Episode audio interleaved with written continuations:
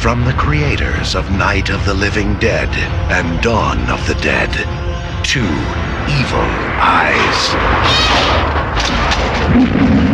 We are felons, Jessica.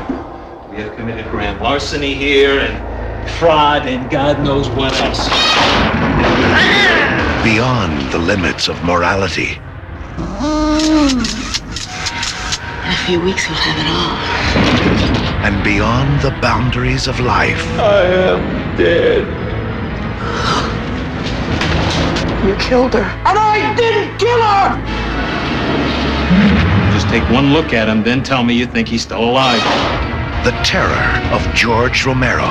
Wake up! The suspense of Dario Argento. A new dimension of evil. That goes beyond all evil. Two evil eyes. I'm going to wake you. It's too late!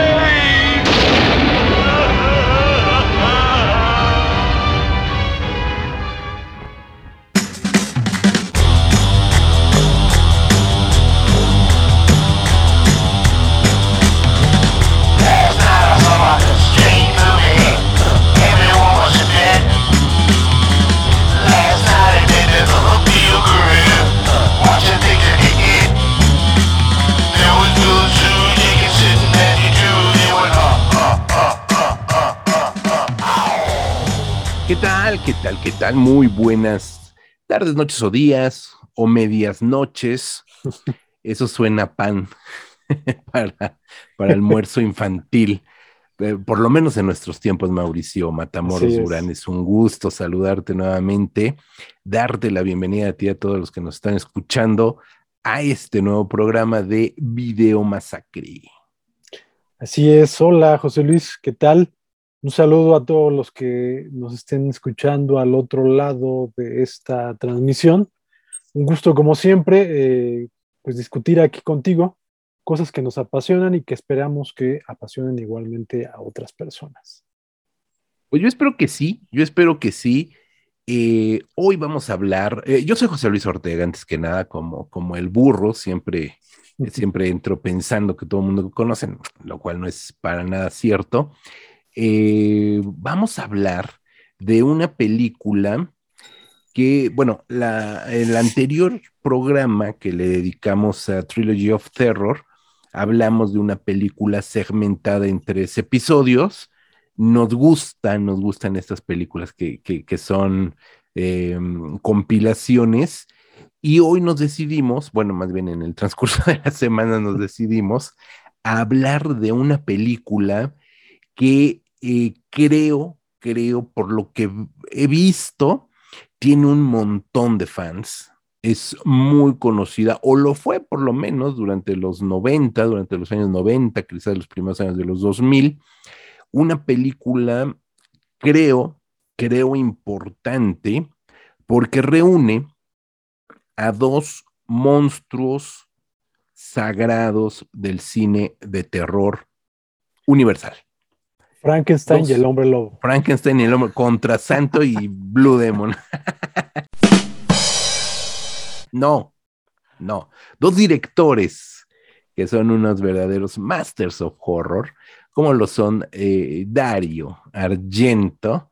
Fíjate que en mis clases me pongo de payaso y siempre les digo es Dario, no Darío, porque es italiano.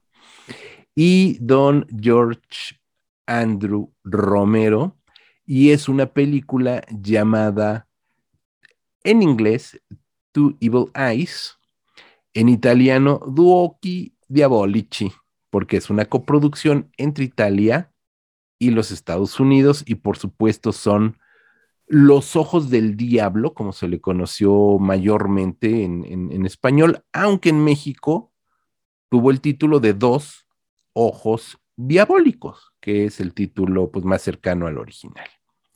Mauricio, una película conformada, una película larga, fíjate, yo la recordaba, una breve, no sé, como tenía la idea que era una película breve, película de 90 minutos, por ahí algo así, y ahora que la he revisado para este programa, me doy cuenta que dura dos horas. Es una película larga, eh, cada uno de los segmentos, el de eh, George a Romero dura 58 minutos, prácticamente eh, la hora, pero el de Dario Argento sí dura dos minutitos más, por ahí de 62, 63 minutos, no es un poquito más larga.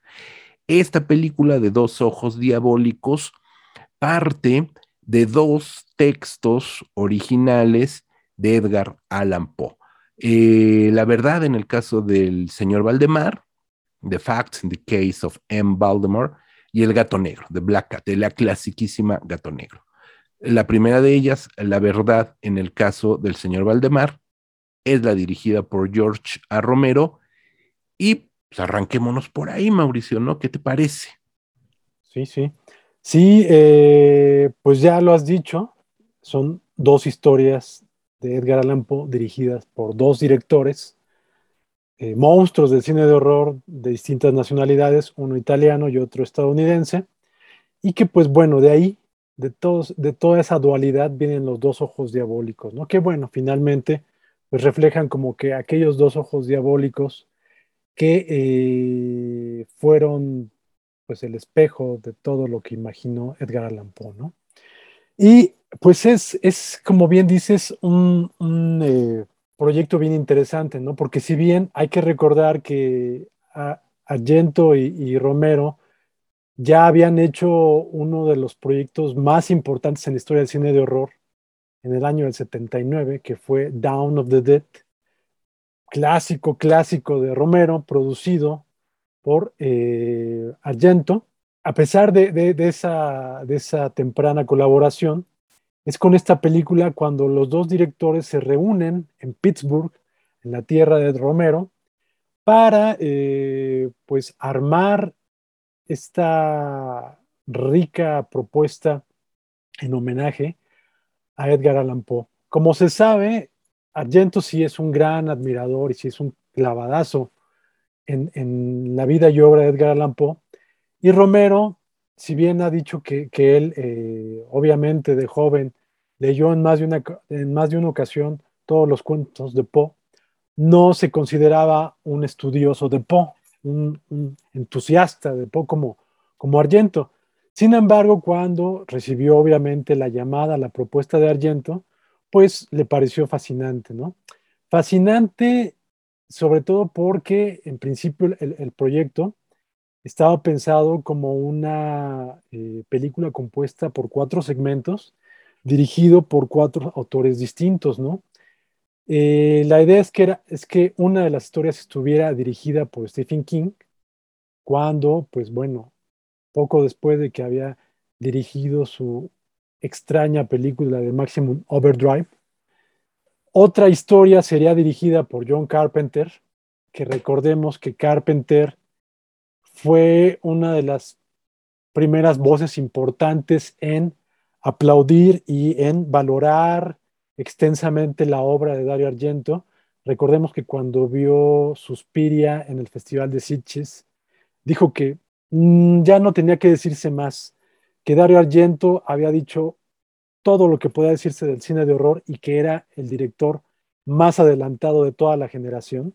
Obviamente habría sido muy interesante que, Carpenter estuviera, que formara parte de este proyecto, pero bueno, finalmente por diversas cuestiones, este proyecto ya no se pudo llevar a cabo como eh, se tenía pensado originalmente y terminó siendo solamente una película de dos segmentos que, como ya lo dijo José Luis, son dos segmentos que pues eh, finalmente no son ni cortos ni mediometrajes, sino que ya son dos películas.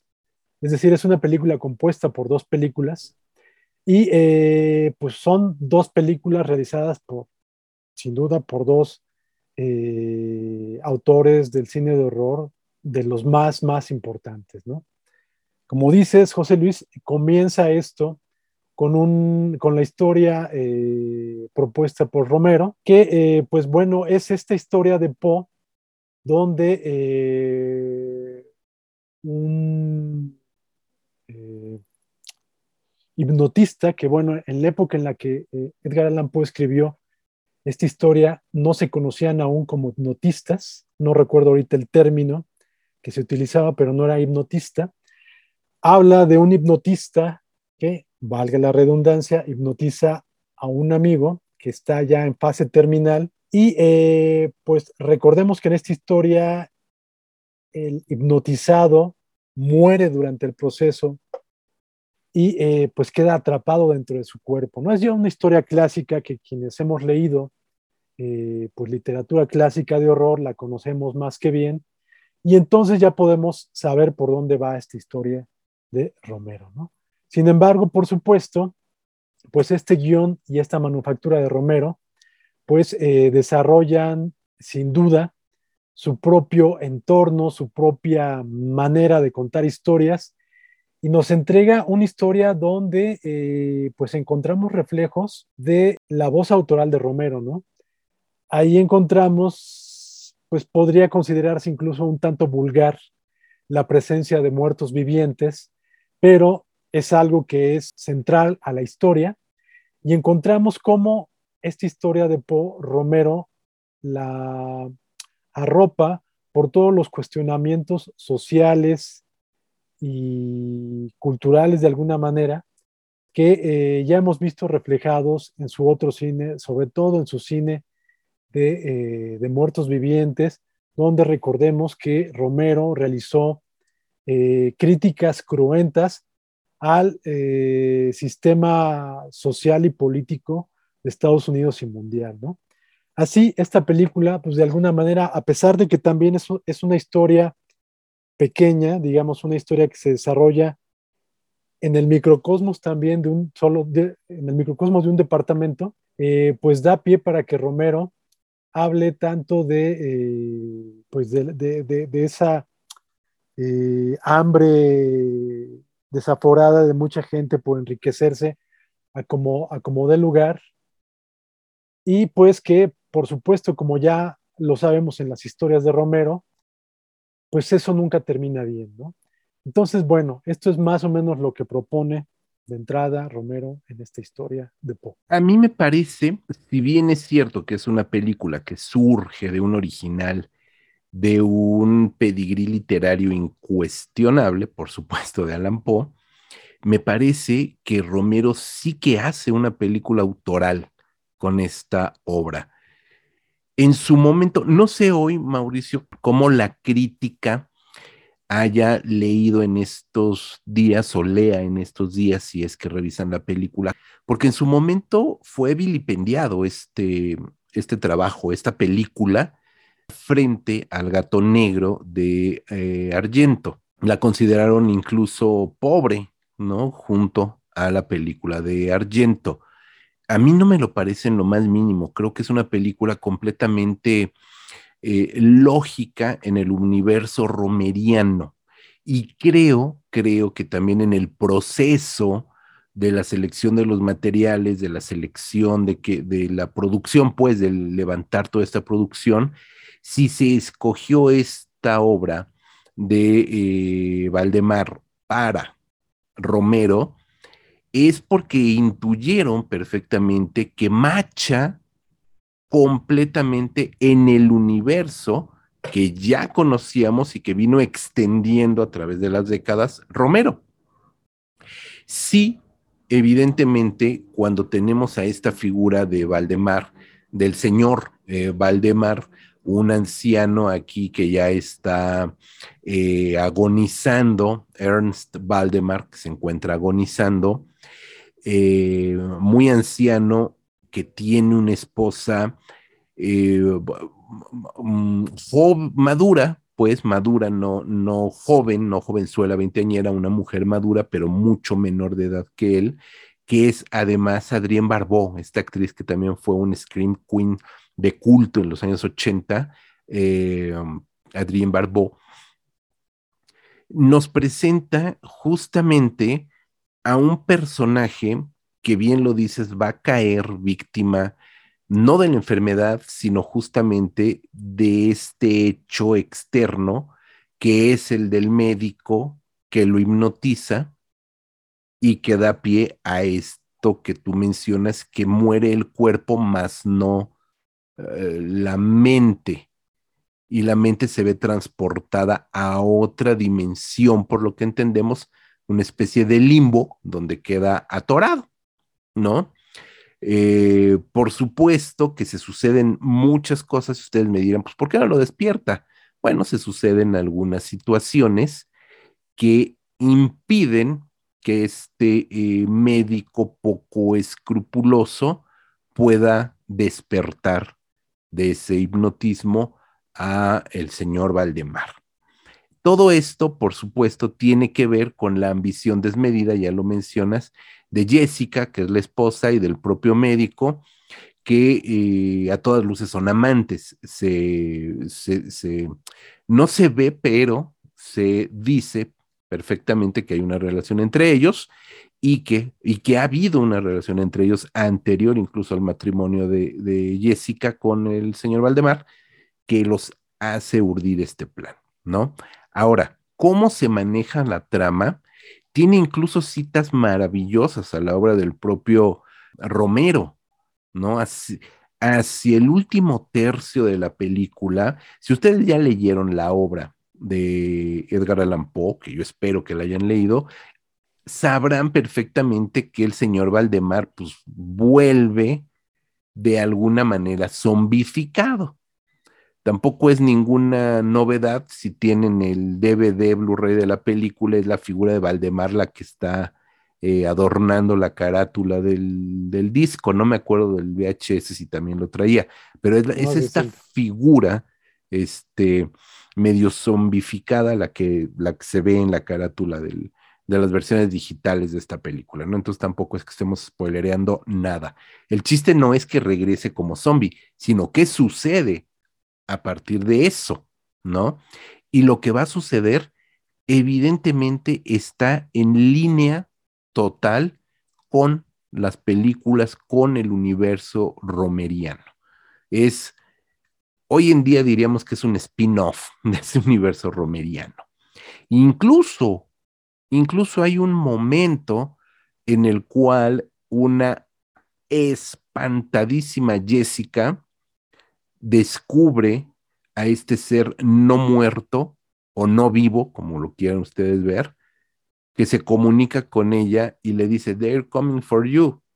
Jessica no le dice Bárbara, porque pues, esa es de otra película, pero es exactamente la misma línea de Night of the Living Dead. They're coming for you, Bárbara. Aquí le dicen Jessica, they're coming for you, Jessica.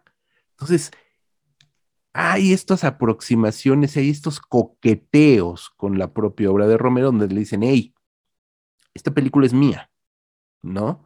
Incluso visualmente, vamos a ver que hay un desenlace también extraño en el personaje del eh, psicólogo, del psiquiatra este hipnotista, eh, alienista, como les decían en el pasado, Mauricio, que era como, como se les conocía, los alienistas.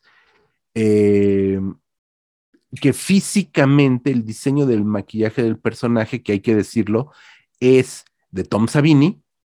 Por supuesto que visualmente también hay citas al universo romeriano, en específico al universo romeriano diseñado por Tom Savini, que sabemos fue colaborador de Romero, ¿no? Entonces, hay muchos vasos comunicantes y si bien es cierto, si bien es cierto, y eso sí debo de decirlo, que la película dura 58 minutos y hay un momentito por allí donde se alarga la historia, sobre todo esta búsqueda desesperada de Jessica por hacerse del dinero del marido, por ahí algunas locaciones en un, bueno, que se supone es un, un banco donde ella está haciendo también su tejemaneje, podrían, podrían haberse ahorrado porque incluso hay dos dos escenas, dos segmentos muy parecidos y que son reiterativos, y a lo mejor por ahí aletarga un poquito la, narración,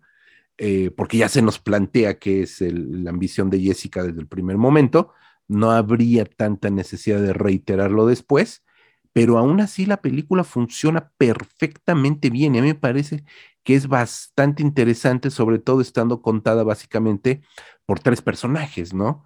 Por ahí aparece un cuarto personaje que es una enfermera, otro personaje que es justo el corredor bancario, el abogado. Entonces, hay como personaje satélite, pero la historia se, se, se sostiene de tres personajes que son Jessica, Ernest Valdemar y por supuesto el psiquiatra, ¿no? Entonces creo que es una película, a mi juicio, muy maltratada, injustamente maltratada por eh, la crítica de la época. Hoy no sé cómo, cómo puedan ver esta película, sobre todo ahorita que se ha descubierto una película perdida de Romero y que eso levantó un furor brutal, que a lo mejor un día deberíamos comentarla, Mauricio, un furor monumental en esto, en el año pasado, cuando se redescubre y se lanza la película este, perdida, entre comillado, bueno, no sé si estaba perdida, de George A. Romero pues a lo mejor se reivindica de alguna manera cierta parte de la obra, por ahí este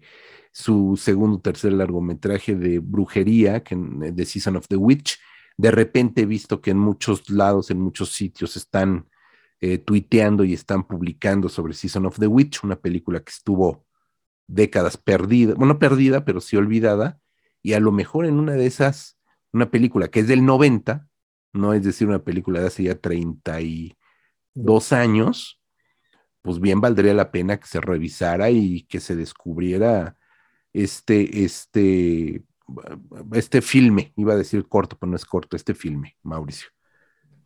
Sí, sí, sí, sí, sin duda, fíjate que precisamente ahorita esto que, que mencionas, esto que estás tocando, pues me acaba de suceder, ¿no? Porque a mí To Evil Eyes es una película que en mayor medida me gusta mucho o me gustaba mucho por el segmento de Argento. Ahora que la he visto después de unos cinco años de que la había visto por última vez, ahora que volví a verla para, para eh, podcast, pues se me reveló eh, este segmento de Romero y no me atrevería a decir que es mejor que el de Argento, pero ahora lo disfruté más, algo que no pensé que me fuera a suceder con, estas con esta película, ¿no? Es cierto que una de las quejas de este segmento de, Romero, y que era incluso la queja que yo tenía con él, es que es aletargado, es denso, se extiende, va lento, pero es la naturaleza de la historia, de esta historia. Es decir, así creo que así es como tenía que haber sido hecho. Ahora no sé si es que la película, la madurez de la película en todo este tiempo le ayudó mejor a este segmento o no sé si el envejecimiento personal, el mío, me ha permitido encontrarle mayores valores a este segmento de Romero que al de Argento, no lo sé. El caso es que disfruté ahora en esta última, en este último visionado, disfruté más eh, las verdades acerca del caso del señor Valdemar que el gato negro. Ya hablaremos después del gato negro. Pero bueno, continuando con esta, este segmento de Romero, a mí me parece una película pequeña de una hora, muy bien lograda. Eh, fíjate que yo, o sea, son, es, lo quisquilloso que puede ser uno, ¿no? Algo que a veces me ha brincado a mí en la filmografía de Romero y de Carpenter, de John Carpenter, es que es un cine que refleja muy bien la manufactura histórica del cine estadounidense. En ese aspecto, en ocasiones, para mi gusto, es como que la fotografía o algunos encuadres me parecen demasiado artificiales. Estoy diciendo una tontería, ¿no? Pero, pero quiero explicarlo para, para ver si logro entender. No estoy diciendo por supuesto que no me guste el cine de ellos, ni que esté mal hecho. O sea, no tengo ni siquiera razón para decir eso porque yo no hago cine. Eso a veces me, es como una piedrita que tengo en mis zapatos, o a veces fue, con el tiempo ya he ido entendiendo esto y, ya, ya no, ya no es, es, una molestia para mí, ¿no? Pero eh, a pesar de que eso lo veo en ocasiones en este, en este segmento, donde hay, por ejemplo, hay un, susto así de, un brinco del asiento que me parece muy gratuito, o más bien innecesario, y algunos encuadres que no me gustan. A pesar de eso, me parece que es el segmento más logrado, ¿no? Porque es como que el más contenido es el más cuidado. Creo que es el más logrado, el, guion más logrado, y aquí estamos hablando de que es obra total de, de Romero, ¿no? Obviamente basado en la historia de, de Poe. Y en ese aspecto, pues bueno, ahora se me reveló como, como una gran adaptación de, de Poe y lo disfruté enormemente, ¿no? La, la, actuación de Adrián Barbeau, que pues como ya lo has dicho, es una de las grandes screen queens, por decirlo de alguna manera, del cine moderno o de la historia moderna del cine. Una actriz fetiche de, del cine de horror. Recordemos que pues no solamente ha participado en varias, de, varias películas importantes del cine de horror, entre ellas otra de Romero, que es Script Show, sino que también, además de trabajar con, con Carpenter, fue esposa del propio Carpenter, ¿no? Entonces, podemos considerar que pues, es una de las grandes musas del cine de horror, de los grandes clásicos del cine de horror, ¿no? Y también vemos ahí en un papel pequeño, Tom, no, no, no es Tom Skerritt, ahorita se ve el nombre de este actor, que eh, sale en varias películas importantes de, cine de horror, una de ellas Halloween 3, y que hace un pequeño papel como el inspector de policía en este segmento de, del caso del señor Valdemar, ¿no? Entonces, pues bueno, eh, podemos ver que efectivamente hay muchas razones para entender la trascendencia de esta, de esta película y pues eh, volver a verla sin, sin tanto prejuicio, ¿no? Como el prejuicio que existió por ella alguna vez pues, en la historia de, del cine, ¿no? Ahorita que acabas de, de, comentar todo esto, pues de entrada ya me sentí viejo, ¿no? Porque sí, evidentemente. Perdón, es Tom no. Atkins el, el, actor que decía. Tom Atkins, ok, Tom Atkins. ok. Palomita Tom Atkins. Tiene que ver, por supuesto, por supuesto, con la madurez que nos da el tiempo, Mauricio. Con la madurez que le dio el tiempo a George A. Romero para hacer, ¿cómo decirlo? Para limpiar la escaleta, como se dice en el medio, ¿no? Como para sacarle toda la basura a la escaleta, es decir, para quitarle pajita a los guiones y hacerlos autocontenidos y justamente irse a la trama, ¿no? Creo que eso lo da el ejercicio de estar escribiendo y escribiendo y escribiendo para perfeccionar los guiones y por supuesto dirigiendo, ¿no? Eh, que la película tiene por ahí un susto de más, o que tiene por ahí justo lo, lo, mismo que comentaba hace un minuto, dos o tres minutos de reiteraciones, pues supongo que también que deben de ser algunas eh, um, peticiones también de producción que todos los directores atraviesan por ellas cuando les piden ciertas cosas, ¿no? Entonces, pecata minuta, ¿no? Porque efectivamente George Romero ya para el año del 90 ya, ya, ya había perfeccionado muy bien el tipo de cine que quería hacer. Y hay que decirlo, hay que decirlo, el cine de George A. Romero, si bien es un cine de terror, de terror clásico, de terror puro, eh, más allá, por supuesto, de su, que fue al final exalogía o, o heptalogía, no me acuerdo de, de zombies, pero bueno, hablemos de la trilogía original, son películas de alguna manera adustas, no son películas vertiginosas, no son películas de, eh, de grandes aspavientos cinematográficos, de grandes movimientos de cámara, ¿sabes? No, son películas eh, eh, económicas en la puesta en cámara que narran lo que tienen que narrar y que en ese sentido son películas adustas y de alguna manera, y espero que no se malentienda el término, son películas frías, ¿no? Y mm. creo que eso ayuda y potencia el terror de George A. Romero porque es un terror descarnado. Y es un terror que nos pone a pensar en situaciones que incluso rebasan lo fantástico.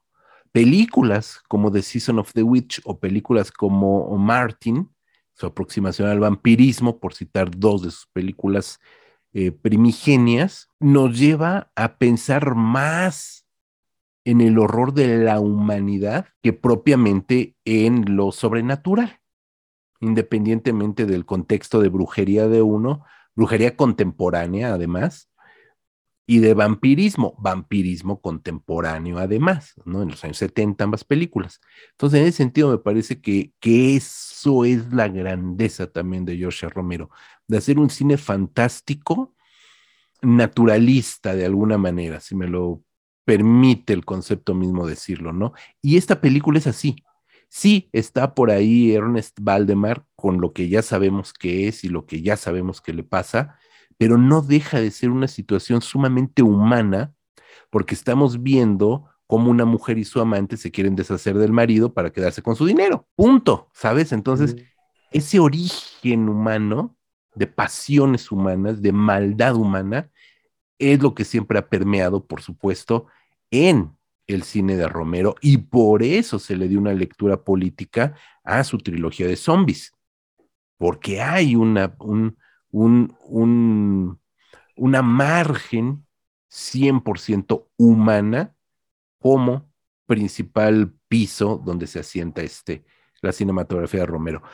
Y creo que eso, Mauricio, lo alcanzamos como espectadores, como fanáticos, como cinéfagos, lo vamos descubriendo con el tiempo, ¿no? Cuando vamos perfeccionando también nuestro gusto por el cine de terror y llegamos a películas eh, eminentemente de corte fantástico y de eminentemente llenas de aspavientos, como la trilogía del conjuro, pues que no nos, nos pueden resultar disfrutables, más no sorprendentes.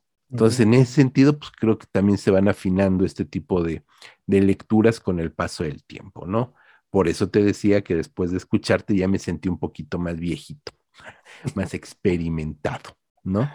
Y si me lo permites, entiendo, entiendo por qué en su momento se ponderó la obra de Dario Argento, indiscutiblemente un genio del cine fantástico, del cine de terror, indiscutiblemente uno de los grandes maestros, congénere de Romero y de, toda esta camada que comentabas. Em, entiendo por qué en su momento se ponderó más el gato negro que el señor Valdemar. Y es que de entrada brincamos porque lo separa una cortinilla con el título, o sea, no, no es que haya una distancia entre un de, temporal entre una película y la otra. O sea, lo separa la, la cortinilla de título de Black Cat, Dario Argento, de Black Cat, punto. Y comenzamos con una puesta en escena completamente distinta con estos movimientos de dolly, de plano secuencia propios de Argento, que nos llevan a una escena del crimen, que nos pasean, que empieza a ras de suelo y se mueve y seguimos y vamos a un contrapicado y vemos figuras y vemos carne y vemos sangre y vemos un cadáver y vemos a Harvey Keitel, muy bueno, no, no, no tan joven, un Harvey Keitel mucho más joven de lo que acostumbramos, etcétera, etcétera, etcétera, ¿no? Entonces hay un despliegue de rococó visual, ¿no? Que contrasta brutalmente con la economía narrativa de Romero. Entonces dices, no, pinche película aburrida, o sea, la de Argento es la que está poca madre porque se mueve y va y viene y ya. Y además, hay una serie de referencias a la obra de Edgar Allan Poe, que por supuesto a los fanáticos pues los enloquece, comenzando porque el personaje de Harvey Keitel se llama Rod Usher, un fotógrafo del crimen, fotógrafo de nota roja, fotógrafo de alarma, diríamos, porque pues, es el que va a retratar los cadáveres este, a la escena del crimen, eh, que por su, se llama Rod porque es Roderick, Roderick Usher, que no es otra cosa más que el protagonista, el personaje protagonista de la caída de la casa de Usher. Mm. Y el primer crimen que vemos en pantalla es una, una mini puesta en escena del foso y el péndulo. Entonces hay un montón de referencias que por supuesto hace que te vuele la cabeza y te olvides de inmediato del caso del señor Valdemar. Entonces yo creo que ahí yo creo que Dario Argento, que era muy buen cineasta, pero también era como, como de colmillo largo y retorcido, pues dijo, no, pues yo cierro como los este, conciertos, ¿no? yo cierro, el que quiere cerrar es el más chingón. Entonces, no, yo cierro. También este, pues, hace ahí toda una estratagema para hacer una película mucho más eh, artificiosa. ¿Mandé? Vociferante. Vociferante, por supuesto. eh, y que gana, te arrastra. No es una mala película en lo más mínimo, es un muy buen trabajo de Dario Argento, un Dario Argento que en los años 90 no la pasó tan bien. No la pasó tan bien. Fue una década donde tuvo ahí unos fallos en películas fallidonas. Eh, no le estaba yendo tan bien, pero que esta es una película que sostiene muy bien, que se sostiene también por Harvey Keitel que se sostiene por un montón de, que se sostiene por el gato o los gatos, no sé si es uno o muchos, que de verdad eh, están impresionantemente bien eh, como gatos actores, ¿no? Y, cómo está contada la película, pues eh, es grandilocuente, fastuosa, con muchos brillitos, blinky blinky, y eso por supuesto que termina opacando a un primer segmento que es mucho más, este, ya lo dijiste, contenido, pero no por ello menos efectivo, ¿no? Pero bueno, así, así las cosas, y yo creo que esa también fue lo que, lo que hizo que en su momento sobresaliera la película de Argento por encima de la de Romero. Sí, por supuesto. Eh, cuando hablamos de Argento y Romero, estamos hablando prácticamente como de agua y aceite, ¿no? Son dos directores de los cuales no tenemos duda de que son de los directores más importantes en la historia del cine y por supuesto, sobre todo en historia del cine fantástico, ¿no? Los dos son geniales, pero de mundos muy distintos, ¿no? Aun cuando ya habían participado, repito, en el 79 con Down of the Dead. Eh, lo único, bueno, aparte por supuesto de, de, las historias origen que son de Poe, el otro elemento, digamos, que resulta comunicante entre las dos historias es por supuesto el trabajo de Tom Savini como ya lo mencionaste, que él junto con su equipo se encarga de los efectos especiales fabulosos, fastuosos de las dos historias.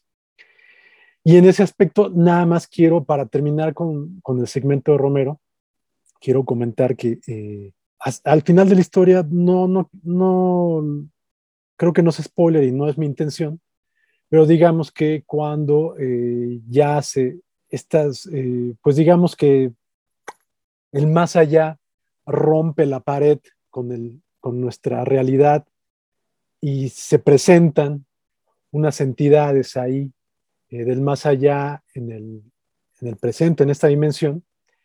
Eh, Sabini comentaba que en, uno de los documentales que, se hicieron cuando hace 20 años que, se editó la película en DVD, Sabini comentaba que, eh, pues, bueno, estaban pensando cómo hacer esa secuencia, ¿no? que la, solución natural habría sido CGI, incluso ya en aquella época. Romero dijo, no, no, no, lo que vamos a hacer es, vamos a hacer una sobreposición de dos imágenes y, así interpuestas para que den un, un aspecto sobrenatural, como de algo que está entrando a esta dimensión eh, por segmentos, ¿no? Y yo, a pesar de que, de que el, segmento de Argento está plagado de, imágenes inolvidables, yo sin duda de lo que más recuerdo de esta película desde que la vi en el cine, tuve la, suerte de verla en el cine, es este final del segmento de, Romero, ¿no? Porque es, es una secuencia de una belleza realmente pues, imposible de, narrar, de, de, explicarla, ¿no? Se tiene que ver.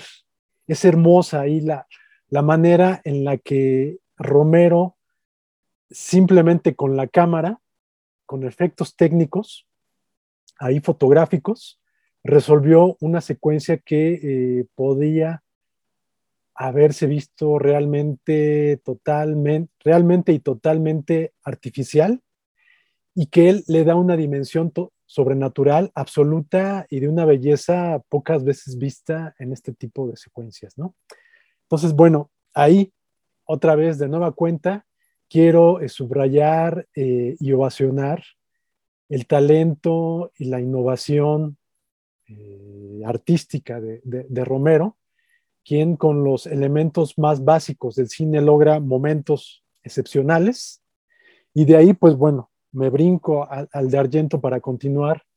Ahorita ya con lo que comentabas, efectivamente, la transición entre las dos historias es prácticamente como si uno fuera caminando sobre una avenida y vas a subirte a la banqueta y te tropiezas y te caes y te das un golpe en la cabeza. Pues eso es prácticamente cuando entramos a la historia de Argento, ¿no? Porque sí, efectivamente es como un puñetazo en, la jeta, ¿no? En el rostro. Eh, obviamente ahí, en el primer segundo, en el primer minuto, nos encontramos, ya bien lo dijiste, con el rococó de Argento, con la grandilocuencia, con el expresionismo y el artificio bendito de Argento, que esto por supuesto es algo de lo que lo ha convertido en una voz única, irrepetible, y que continúa manteniéndolo a pesar de los descalabros que ha habido en los últimos años en su cine. A pesar de eso, sigue siendo uno de los autores más innovadores, más eh, odiados también por algunos, pero más, más alabados por la mayoría de seguidores del cine. Y pues uno de los autores que tiene algunas de las películas, no solamente una, tiene varias de las películas más extraordinarias, irrepetibles e inigualables en la historia del cine. ¿no?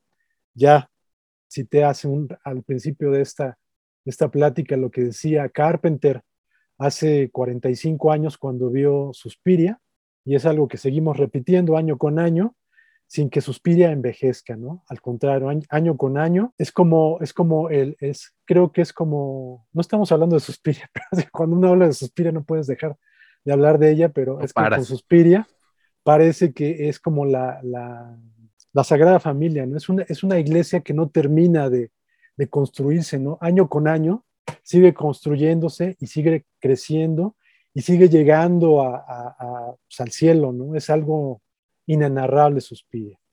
Entonces, bueno, regresando al gato negro, pues sí, eso, eso, desde el principio eso nos va entregando Argento, quien efectivamente toma como pretexto el gato negro, pero como ya lo dijiste muy bien, José Luis, eh, pues desde el principio nos avienta ahí visos de El Pozo y el Péndulo.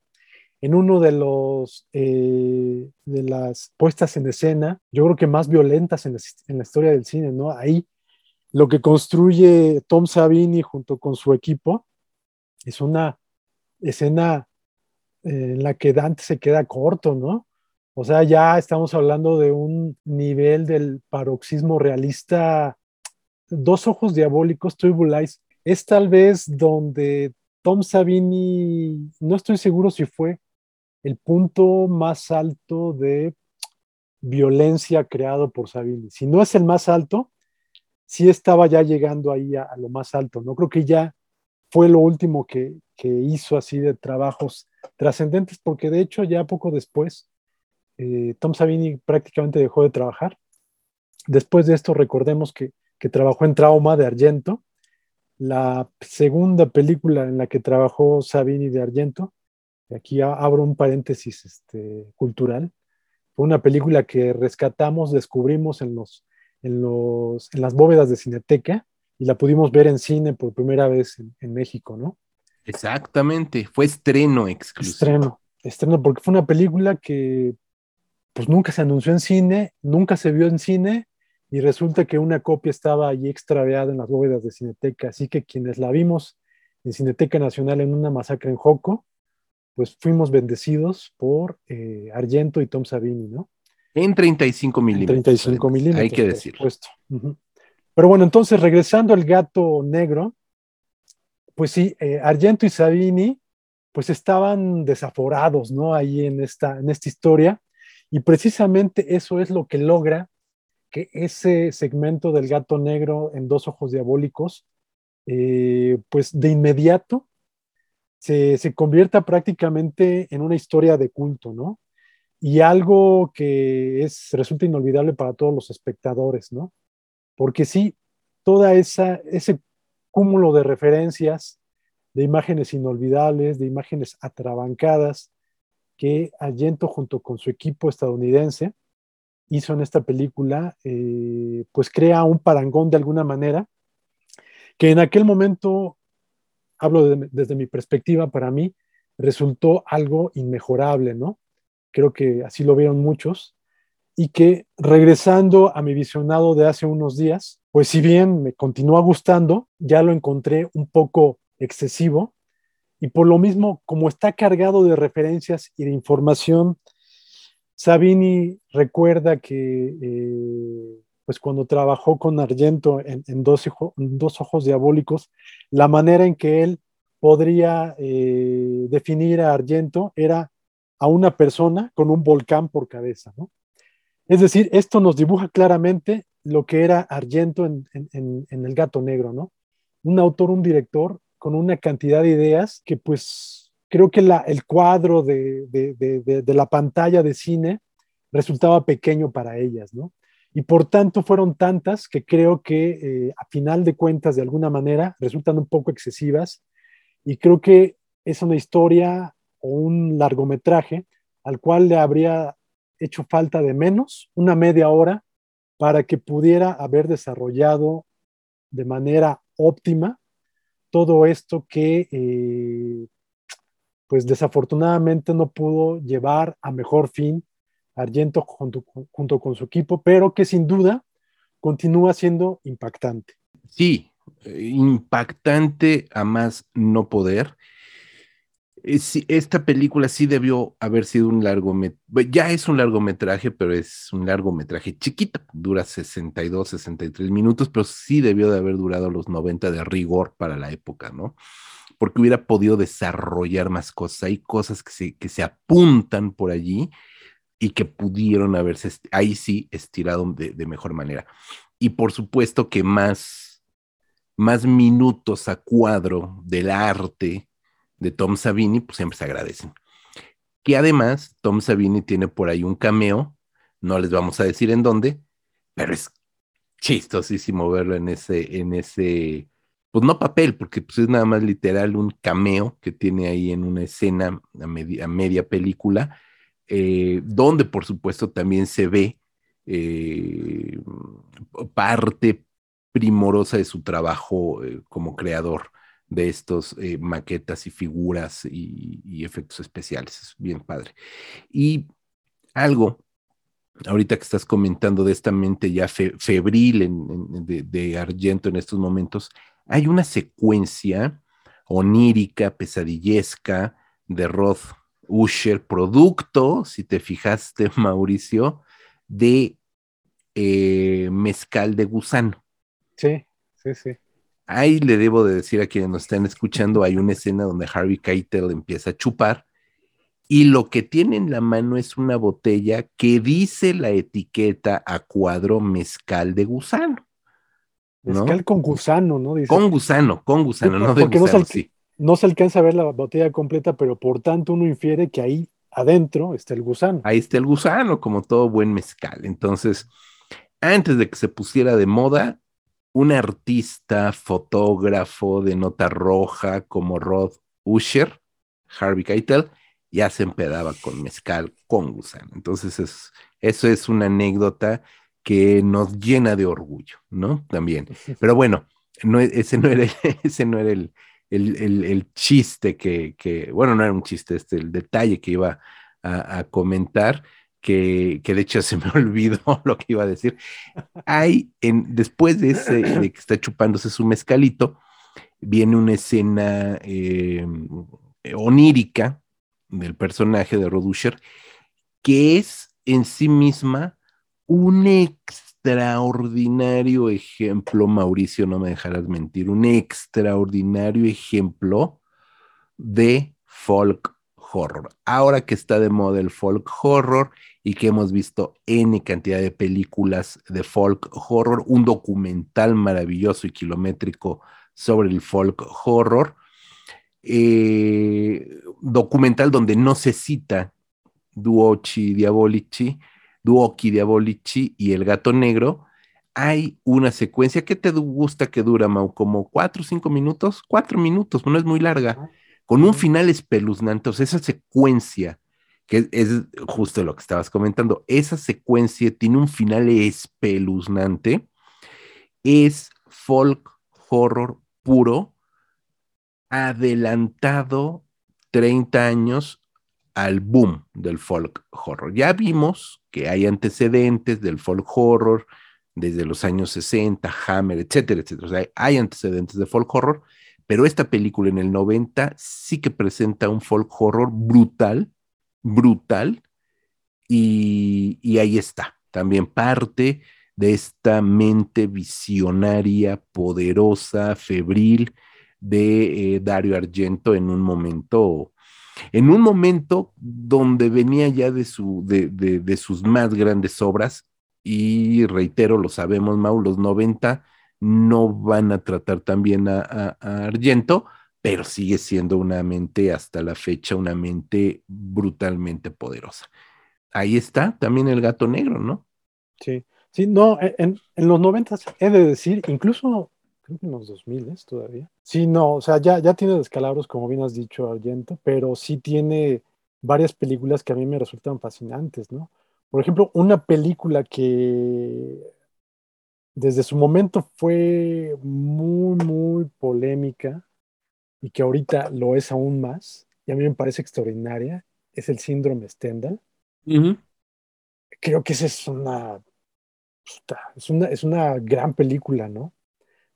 Por supuesto, como en mucho del cine de Argento, y que es algo de lo que eh, provoca en muchos espectadores eh, pues un desacato con las mismas. Son películas que a veces Argento es uno de los pocos artistas que se da el, permiso de romper con la línea narrativa de sus películas, ¿no? O a veces, o, o pues no darle importancia a, la misma, al mismo tono de la misma película y cambiarlo, ¿no? Que es algo que el cine oriental entiende muy bien y a partir de lo cual eh, muchos espectadores recientes, digamos, han entendido ese tipo de, de, de, de, rupturas en el cine, ¿no? Pero bueno, Argento lo presentaba desde los años 70, desde el principio de los años 70, claro. y es algo que mucha crítica y espectadores no han entendido y que muchos le agradecemos, ¿no? Y Stendhal Síndrome, pues es una película muy compleja por ese aspecto y también por la posición y la presencia que se presenta de la mujer en esa película, ¿no? Sobre todo de la mujer en situaciones de violación y de violencia, ¿no? Es una película muy, muy complicada, pero bueno, yo menciono Stendhal Síndrome porque me parece que es una película ya hecha en los noventas por Argento y me parece que es una de sus grandes películas, ¿no? Todavía posteriormente, ahorita no recuerdo el año exactamente del Fantasma de la Ópera, pero me parece que es a finales de los 90. Me parece también que es una de las grandes películas. Es una película excesiva, repetimos, no se puede hablar de otro tipo de cine si estamos hablando de Argento, pero es una, una reverencia, una versión, una mirada a, un clásico de una manera tan personal como es el cine de Argento y que me parece que son películas que, repito, son pues inigualables, ¿no? Est estas visiones de Argento. Sí hay películas malas, pero bueno, todavía Argento en los 90 me parece que, que logra grandísimos momentos, como, y uno de ellos es el caso de, del gato negro. Regresando a este, a este segmento, aquí, o sea, para que hubiera funcionado de, de forma absoluta este segmento, tendría que haber, haberle quitado algunas cosas Argento al guion, pero entonces ya no habría sido una película de Argento, ¿no? Entonces creo que el único problema fue ese que, que comentábamos hace un rato. Le hizo falta tiempo a Argento para desarrollar más tantas ideas que se quedaron ahí, este, algunas de ellas nada más con unos pincelazos, ¿no? Pero aún así, pues sí, sin duda, todo este avasallamiento de, de, de ideas, de imágenes, dejan al espectador incluso extenuado, ¿no? Eh, uno termina de ver ese, ese capítulo, pues sí, entre, entre emo emocionado y entre horrorizado, ¿no? Porque efectivamente, desde la presencia de los gatos, de entrada, ahí la, la cámara subjetiva que utiliza es extraordinaria, ¿no? Eh, comenta Argento que cuando llegaron a Nueva York se encontraron con una camarita pequeña de 35 milímetros que solamente soportaba rollitos de 40 segundos y con esa pudieron filmar las secuencias del gato, ¿no? Y pues es algo portentoso, y como ya sabemos, es una de las eh, marcas del cine de Argento, el movimiento de cámara eh, realmente extraordinario que inclusive se, se transforma en una parte esencial de sus películas. ¿no? Aquí eso no es indiferente y aquí sucede.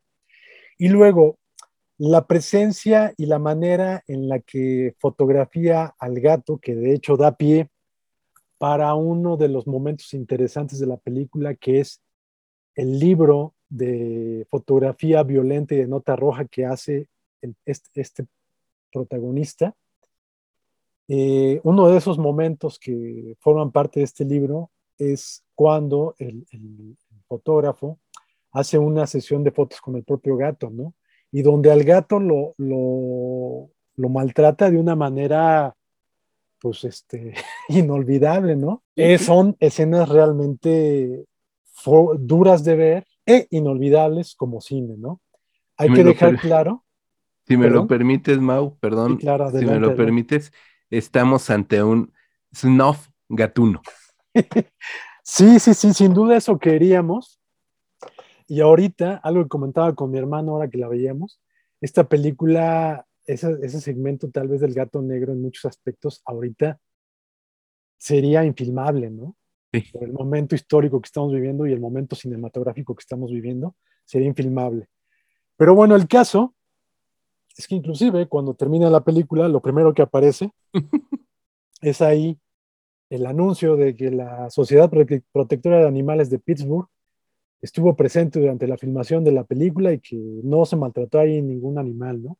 Y es algo de lo que habla eh, Dario Argento y Tom Savini, que, bueno, sobre todo Argento, no, este Claudio Argento, perdón, el productor, hermano de Dario, o, o Dario, perdón, este, dice eso, que pues, ellos como cineastas eh, europeos que no están acostumbrados a ese tipo de cosas, que haya alguien ahí este, cuidando su filmación, pero dice que lo tuvieron que permitir en su filmación en Pittsburgh, en Estados Unidos.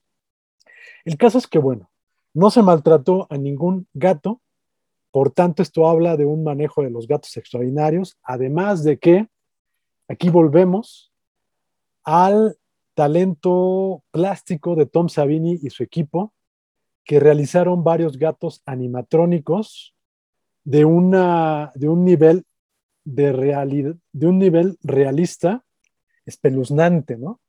Porque eran unos gatos que ya tú los ves ahí en la mano de, de Tom Savini y podrías jurar que siguen siendo unos gatos reales, pero obviamente de un tamaño descomunal, ¿no? Entonces, bueno, aquí, además del talento eh, imaginativo y artístico de, de, Argento, nos habla aquí sí del talento técnico y de la imaginación técnica y del portento técnico de todo el equipo con el que trabajó Argento y todo el equipo al que llevó y obligó de alguna manera a filmar todo lo que su mente de volcán les pidió que crearan para desarrollar frente a la cama. Bueno, sí, estamos ante, vuelvo al punto, una mente febril, ¿no? Extraordinaria, con un Tom Savini en su máximo esplendor, como bien lo dices, también en un nivel de violencia ya exacerbado. O sea, dos mentes ya exacerbadas, dos eh, técnicos, y lo digo con toda la admiración que requiere la palabra, dos técnicos en estado de gracia puro. O sea, de verdad, con en un momento en el que sus respectivas técnicas ya estaban pulidas al máximo. Por supuesto que ambos siguieron creando, ¿no? Siguen activos eh, de una u otra manera. Estamos esperando el regreso de, Dario Argento acaba de estrenar película en la Berlinale hace un mes. Hace un mes que se estrena esta, eh, ay, se me acaba de ir el nombre, Occhiali Neri, gafas, gafas oscuras, ¿no? Sería como el, como el título en español, Occhiali Neri, em, que es su regreso después de 10 años, una década completa de no filmar, ¿no? Entonces, Vamos a ver qué nos presenta Occhialineri. Pero bueno, de alguna manera son técnicos, maestros de sus respectivos artes, el de la dirección y el de la creación de efectos especiales, que aquí están en un estado de gracia plena, ¿no? Y lo podemos ver muy bien, o sea, lo podemos ver de una muy buena manera. Creo que aquí, si es una película, no vamos a decir que es superior a eh, El señor Valdemar, pero sí podemos decir que es una película diferente.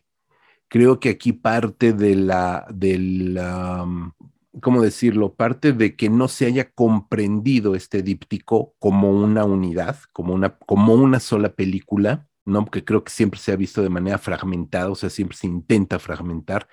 Este, hace 15 días, Mauricio, platicábamos de una compilación Trilogy of Terror de Dan Curtis, que son tres historias eh, de terror, pero bueno, ahí son dirigidas por el mismo realizador, Dan Curtis, se entiende, pero ahí sí podemos hablar de una unidad, no de una película conformada por tres historias, pero que es una unidad en sí misma. Yo creo que aquí uno de los principales errores de la crítica del público es que se vio la película fragmentada, o sea, de inmediato se separó, como si partes una naranja y tienes dos mitades, una la metes al refri y la otra te la comes. Este, no, creo que sí se debe de ver como una unidad, porque estamos viendo dos estilos de terror diametralmente opuestos, igualmente magníficos, de dos creadores imperecederos, uno ya no está con nosotros, ya trascendió el maestro Romero, eh, Dario Argento, lo acabamos de decir, sigue activo, filmando y estrenando en Berlín, ni más ni menos, pero que se complementan y que bien entendida esta película, pues complementar estas dos esferas del terror. Y creo que eso es una deuda pendiente con Duoki Diabolici, porque parecería que todavía, entre que está olvidada y, quienes la recuperan, siguen fraccionándola, siguen viéndola por separado. Y creo que ahí este, radica uno de los primeros errores para, para el disfrute esta, de esta película, porque Romero también estaba en estado de gracia en ese momento, ¿no? Y todavía le falta por demostrar otra mitad de su trilogía, una nueva trilogía de, de zombies, donde los va a contextualizar en un momento distinto, con aproximaciones distintas, con tecnologías distintas, adaptándose a los nuevos lenguajes y a los nuevos contextos. Entonces, todavía, todavía estamos ante un Romero pleno en el ejercicio también de su, de su ejercicio en el cine de terror. Si algo hay que decir de esta película, de mi parte, Mau, es invitar a la gente a que la vea como una unidad cinematográfica, como una película conformada por dos historias, sí, pero que tienen muchos vasos comunicantes y que se permite ver justamente como dos capítulos de un libro y no como dos novelas por separado.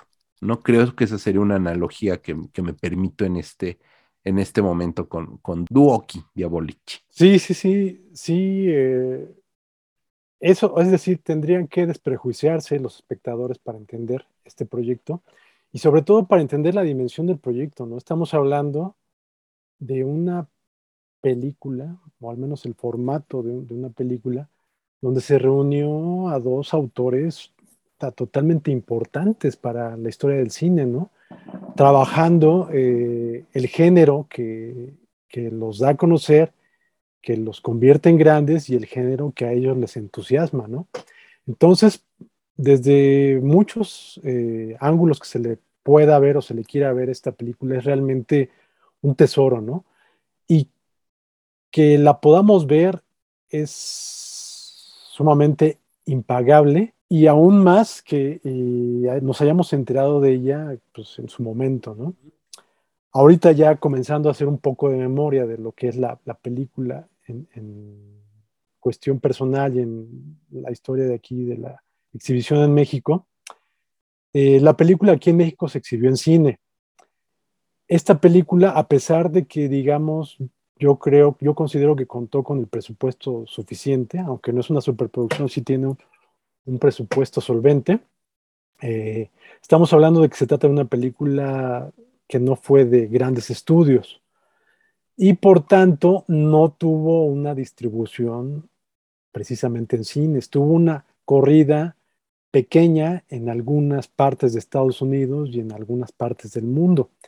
Pero de hecho, Argento se lamenta de que no haya sido una película que se haya podido ver en cine, sino más bien tuvo ya salida en video, que es, estamos hablando de 1990, momento en el que la fuerza del videocassette era muy potente y en, el momento en el cual muchas películas ya iban directo a video y no tenían presentación en cine y en muchas ocasiones ni siquiera en cable, ¿no? sino que se iban directo a video. Entonces, Dos Ojos Diabólicos, Two Eyes, Due Occhi Diabolici, este, en muchas partes del mundo se vio en mayor medida en video. Aquí en México tuvimos la suerte, la super suerte de verla en cine. Yo tuve la suerte de verla en el cine, bueno, en el que fue Cine Cosmos, ahora es el Centro Cultural Cosmos, me parece, o el Faro Cosmos, no, no recuerdo bien cuál es su nombre. Es un centro de, de arte, de cultura, pero en su momento, bueno, durante varias décadas fue uno de los cines más importantes, más, pues más, más importantes y más eh, grandes de, de, de, la Ciudad de México, ¿no? Cuando se estrenó eh, Dos Ojos Diabólicos, este cine, digamos que ya no estaba en su momento álgido, ya era un cine que estaba pues un tanto olvidado, no estaba en su mejor estado y pues bueno, recuerdo que cuando la vi, antes de, que comenzara la película, había algunos gatos en el lobby del cine. Wow. Y, y ya durante la película sentí como pasaron los gatos entre las piernas. Y al día de hoy espero que hayan sido gatos, ¿verdad? Exactamente, justo lo que te iba a decir. y que no hayan sido las presas de los gatos. El caso es que fue como una especie de función de 4X, ¿no? Lo que hoy es 4X, porque digamos que mientras veía al gato ser maltratado en, pantalla, lo sentía pasar entre las piernas, ¿no? Pero fue una función inolvidable y eh, creo que también se trata finalmente de una película que tuvo sobre todo en mayor medida eh, presencia en, pues en las salas de las casas a través del, del video, ¿no? Aquí se, se publicó a través de Video Universal, ese sello que publicó grandes títulos de aquella época y de otras épocas, y que pues bueno, eh, lo publicó con el nombre de Dos Ojos Diabólicos, y pues así es como tuvimos ocasión de seguirla viendo en casa esta película, que sin duda pues se trata de, de, de uno de los momentos fuertes de, pues, del cine de horror de los años 90, ¿no? Sí, y también este, es de las pocas que hemos comentado, eh, Mauricio, en, esta, en este podcast, de las que sí tienen em, edición en, en, DVD en México. Ah, es cierto, cierto Con eh, Quality, Quality Films. No esperen un, un gran trabajo de, edición de video, pero salió en México en DVD, entonces también es importante. Y ahí sí, ahí sí, eh, Mauricio, la, carátula del DVD sí es este figurín que nos recuerda a, Valdemar, ¿no? Entonces se alcanza a ver algo de ahí de, que, conecta, ¿no? Con, con, ¿cómo se llama? Con Romero. Pero es, es en el DVD. la carátula del VHS no la recuerdo, no la recuerdo, la verdad. La del DVD, eh, perdón, la del VHS es un póster ahí.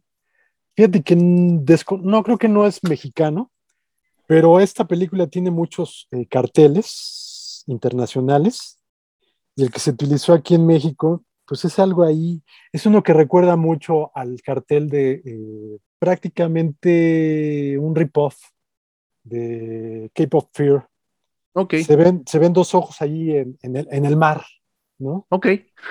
Y este, ahorita que mencionabas lo según yo. Sí. Ahorita, que mencionabas lo de la edición en DVD, no, no recordaba esto, y sí, este, efectivamente, como dices, se, se, publicó en DVD, y de hecho dentro de una coleccioncita donde se rescataron varios títulos de cine italiano de horror, si no me equivoco, es muy probable que me equivoque, pero creo que también por ahí se publicó en esa colección eh, El gato negro de Lucho Fulci, porque hay que recordar que también hay una adaptación del gato negro de Fulci y creo que también se publicó en esta colección. Ahí nada más como dato curioso. Seguro que sí. Estoy casi seguro de que sí. Efectivamente, cuando tuvimos un, un, boom en los DVDs de que estuvieron recuperando cine de culto. Incluso salían pequeñas coleccioncitas que se llamaban cine de culto, cosas así. Eh, cine asiático, cosas así, muy, muy interesante que hayan, que hayan salido acá en México. Y, pues nada, Mauricio, que creo que ahora, por supuesto que, que hablar, aunque sea de una película de cada uno de estos dos autores maravillosos, Romero y Argento, nos llevaría aún mucho tiempo por delante, pero creo que, creo que podemos decir que cumplimos con esta revisión a Due Occhi Diabolici, Two, Evil Eyes, Dos Ojos Diabólicos. Eh, Romero Argento dan para mucho, dan para mucho, Mau, y definitivamente creo que, creo que regresaremos con algunas películas ya por aparte de cada uno de ellos, no dentro de 15 días, o quizás sí, o quizá no, pero sin lugar a dudas volveremos con ellos y con otros también. A lo mejor valdría la pena destrozar a Maximum Overdrive, ahorita que comentabas que Stephen King iba a estar encargado de, uno de los segmentos, de uno de los supuestos segmentos, que, ¿cómo hubiera sido? Four Evil Eyes, cuatro ojos diabólicos o algo así, no sé. No tengo idea. Pero, pero gracias al buen juicio de, Stephen King no volvió a dirigir jamás. ¿No? Entonces, hay que decirlo hay que decirlo. Mauricio, es un gusto. ¿Qué más? ¿Con qué nos despedimos? No, pues nada, creo que ya este, hablamos un buen, digo, todavía podríamos seguir hablando de esto y de hecho estoy recordando que nada más mencionar que el soundtrack de esta película, pues es obra de Pino Donaggio, ¿no?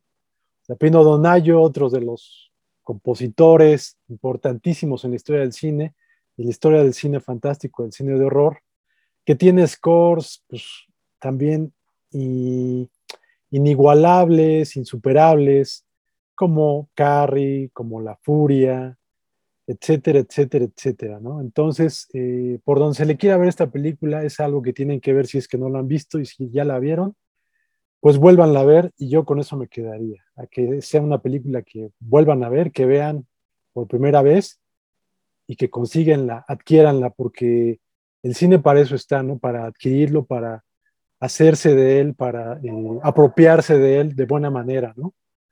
Así es, mi querido Mauricio, pues con este mensaje creo que podemos dar por cerrado este gran comentario, pero que sin lugar a dudas siempre se quedará corto acerca de esta película estupenda. Eh, dos ojos diabólicos, la verdad, en el caso del señor Valdemar, El gato negro, George Andrew Romero, eh, Dario Argento. Mauricio, te mando un muy, pero muy fuerte abrazo hago extensiva tu petición a todos nuestros escuchas de que vean estas películas y muchas otras películas, no se cansen jamás de ver cine, desconfíen de aquellos que les digan que no les gusta el cine porque no, no creo que sean buenas personas. Cuídense mucho, nos estamos, te comprometo Mauricio, como siempre, que en 15 días estaremos por acá de regreso. Así es, ya nos estaremos escuchando. Ya lo saben, redes sociales, Facebook, Twitter, Instagram. A veces no somos tan, tan, tan, eh, ¿cómo decirlo? Pues, pues, no somos como Twitstar ni nada por el estilo, pero de vez en cuando por ahí les ponemos cosillas. El blog también ahí está. Video Masacre. Es un gusto como siempre. Hasta la próxima.